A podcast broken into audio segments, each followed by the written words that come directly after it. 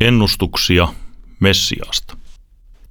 Olen kuullut kertomuksen professorista, joka antoi oudon tehtävän opiskelijoille. Hän käski kaikkia ottamaan paperin ja piirtämään kuvan ihmisestä, josta he eivät lainkaan pidä. Seuraavaksi hän pyysi jokaista vuorotellen luokan eteen.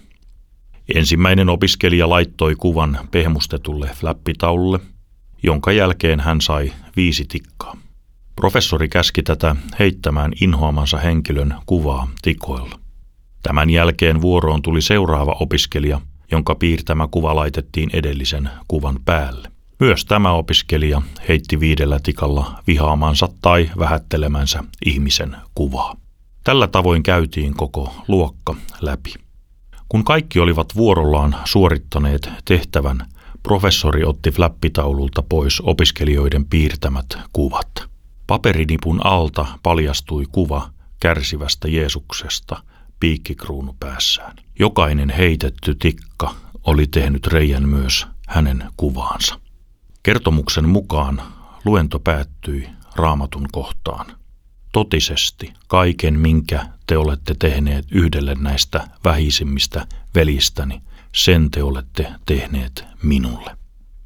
Muita sanoja ei tarvittu. Kyyneleet täyttivät oppilaiden silmät, jotka olivat kiinnittyneet tikoilla rikkirevittyyn Jeesuksen kuvaan. Oppilaat tajusivat hyvin konkreettisesti myös Jesajan kirjan ennustuksen. Meidän rikkomuksemme olivat hänet lävistäneet ja meidän pahat tekomme hänet ruhjoneet.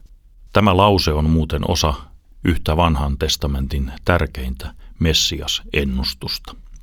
Jesajan kirjan 53. luku kertoo monia satoja vuosia ennen Jeesuksen syntymää, mitä varten Jeesus oli tulossa maailmaan. Hän kasvoi Herran edessä kuin vähäinen verso, kuin vesa kuivasta maasta. Ei hänellä ollut vartta, ei kauneutta, jota olisimme ihaillen katselleet. Ei hahmoa, johon olisimme mieltyneet. Hyljeksitty hän oli, ihmisten torjuma, kipujen mies, sairauden tuttava, josta kaikki käänsivät katseensa pois. Halveksittu hän oli, me emme häntä minään pitäneet. Ja kuitenkin hän kantoi meidän kipumme, otti taakakseen meidän sairautemme. Omista teoistaamme uskoimme hänen kärsivän rangaistusta, luulimme Jumalan häntä niistä lyövän ja kurittavan, vaikka meidän rikkomuksemme olivat hänet lävistäneet ja meidän pahat tekomme hänet ruhjoneet. Hän kärsi rangaistuksen, jotta meillä olisi rauha. Hänen haavojensa hinnalla me olemme parantuneet. Me harhailimme eksyneinä kuin lampaat, jokainen meistä kääntyi omalle tielleen. Mutta Herra pani meidän kaikkien syntivelan hänen kannettavakseen. Vanhan testamentin ennustuksissa ei piirretä kuvaa Jeesuksesta.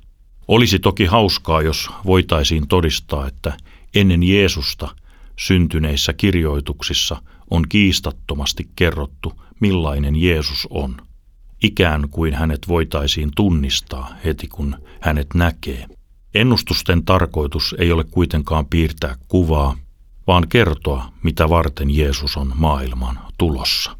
Jesajan kirjan ennustus on raamatun tärkeimpiä siksi, että se kertoo hyvin selvästi sen, että Jumala oli jo ennen Jeesuksen syntymää päättänyt, että Jeesuksen täytyy kuolla ristillä.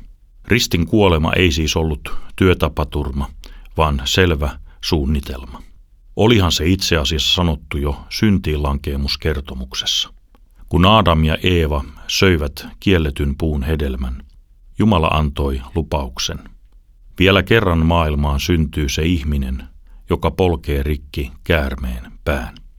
Ennustusten tarkoitus on muistuttaa Israelin kansaa tästä lupauksesta.